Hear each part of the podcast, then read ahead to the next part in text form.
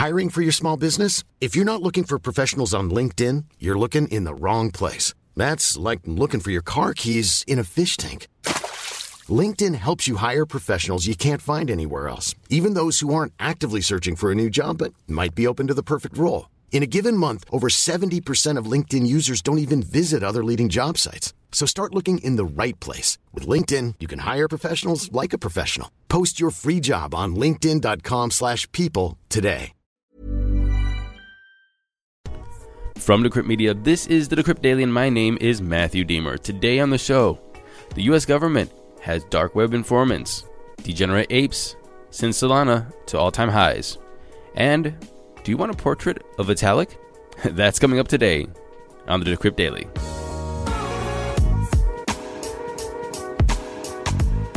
Good morning, everybody. Welcome to the show. Today is Monday, August 16th, 2021. We finally have power at the house. It came on last night. That was five nights and six days with no power. Needless to say, we threw away all of our food in the fridge because we had nowhere to put it, so we have to go grocery shopping.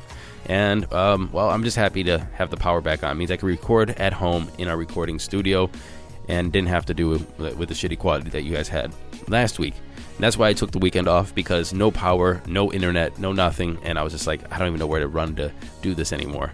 you can't just podcast in the middle of a cafe. But we still are out of internet. So I am tethering to my phone. My phone has no reception over here, but very lucky that everybody had their power back. So a lot of people probably have internet. So I have more bandwidth now so I can trickle the internet in to my house. Anyway, that's what's happening over here. But what's happening in those crypto prices? That's what's important. Here comes the money. Here we go. Money talk. And I'm recording this at 11:16 Eastern Standard Time. Bitcoin is in at $46,070, up 0.1% in 24.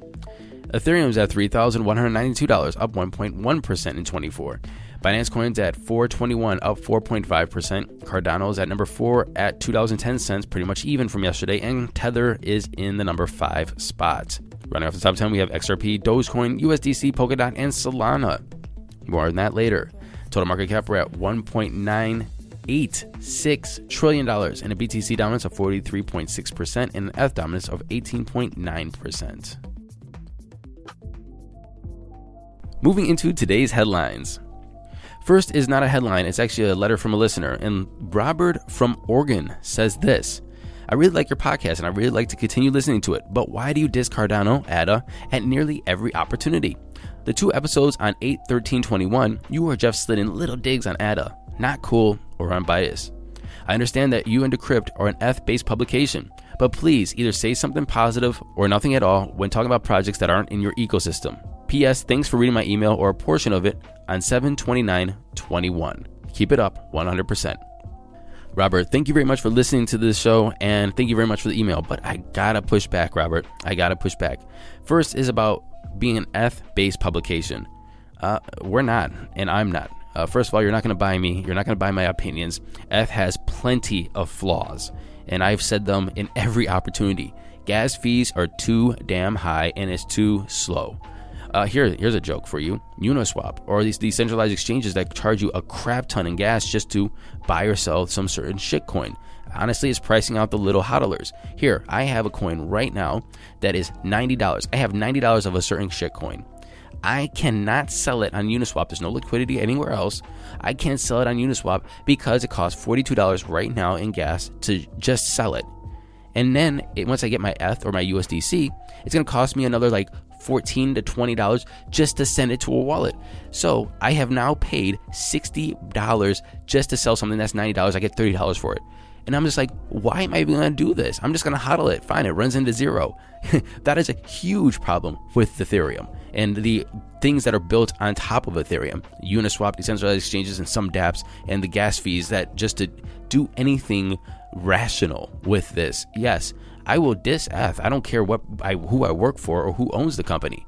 There are serious flaws with ETH. There are also many good things with ETH. And the same thing with Cardano. Look, I don't know what Cardano is going to do in the future.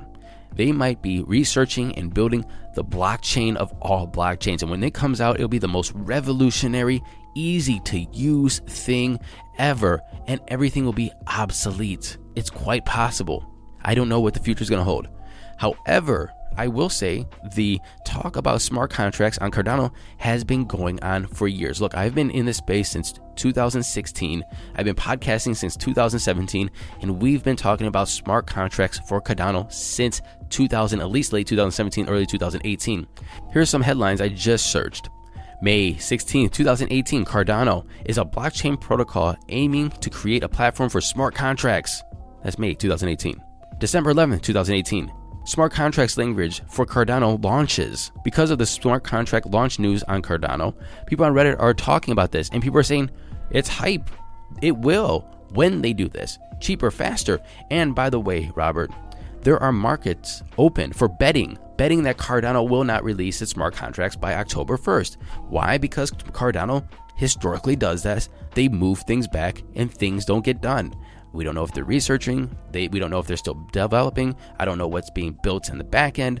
All I'm saying is we don't have smart contracts. That's not a diss, it's the truth. And when people are opening betting markets to bet that they won't release their smart contracts by October 1st, I think that the whole industry kind of is looking at the same thing. And you know what? The odds are, the betting odds right now, are that Cardano will not release the contracts by October 1st. It's not me being biased, it's me understanding Cardano and this, the word on the street about Cardano for the past three years. And if that's a diss on Cardano, I'm sorry. And I don't personally believe that's a diss on Cardano. I believe that it is an observation looking at the project. And you know what? I might take that back because I also don't think that they're going to release it by October 1st.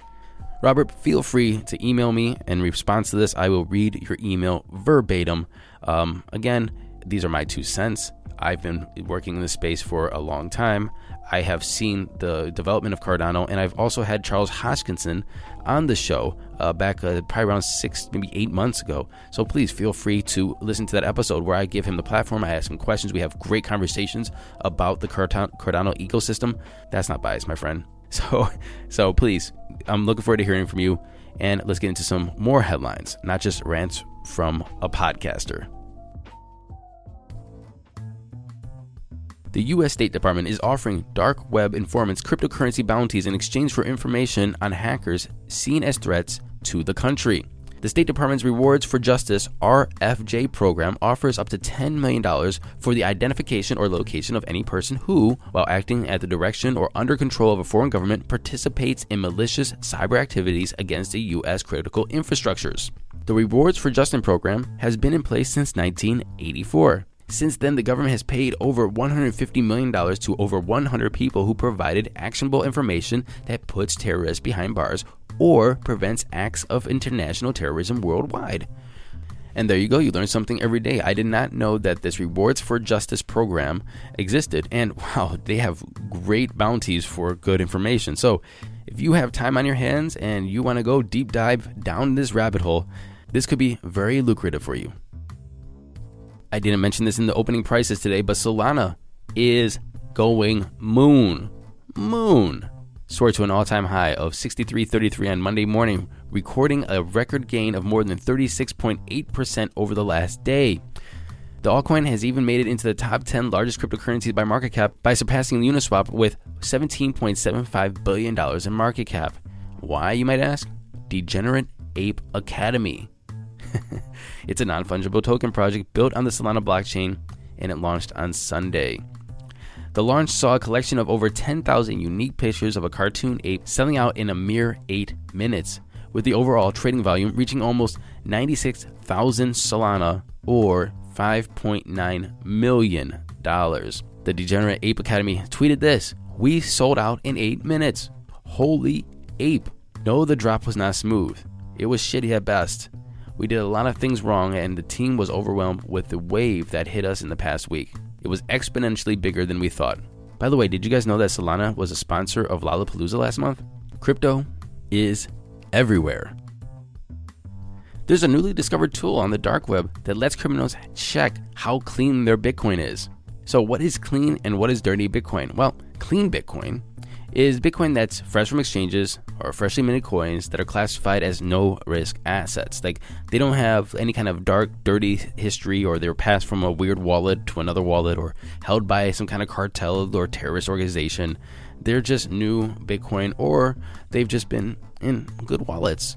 And dirty Bitcoin is, of course, Bitcoin earned on darknet mar- markets or ransomware or theft or, you know, drug sales or, you know, you get it. That is dirty Bitcoin. Well, now there's a tool that you can link to your wallet that breaks down from where the Bitcoin it holds originates and how risky it is to hodl it. This assessment or this tool helps criminals work out how likely it is that cryptocurrency exchanges will flag their cryptos as proceeds of crime. Um, and to be perfectly honest, I think this tool should be for everybody. So if you do get sent some Bitcoin, you can also know that your Bitcoin is not coming from shady past or shady locations. I think that that's the beauty of Bitcoin. You know, I would not want to hodl some Bitcoins because that somebody sent me because I said, hey, we made some kind of transaction. They sent me some Bitcoin, then I know that this is some terrorist Bitcoin. Probably a bad thing. Lots of questions I couldn't answer. Anyway, it seems like an interesting tool, not just for criminals. Speaking of criminals, a dark web drug dealer from Maryland known as Xanax Man is accused by Maryland federal court of laundering $137 million worth of Bitcoin from prison. All right, so here's the story. In November 2018, the court ordered Xanax Man to forfeit 4,000 Bitcoin earned from selling drugs. Well, that 4,000 Bitcoin would be worth around eh, $187.2 million today. He was also ordered to hand in $5.6 million in cash and property. Jeez, oh man, this is crazy. But Xanax Man continued to launder money while he was serving his 57 month prison sentence.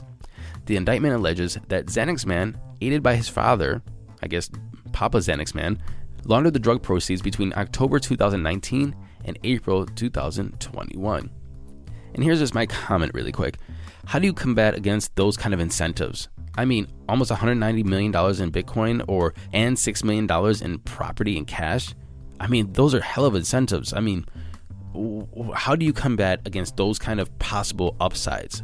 I mean, imagine if you're making minimum wage or have a very low income and then this is something that you know, this is something that you can do for that amount of upside, for the downside of spending a decade in jail. I mean, wow.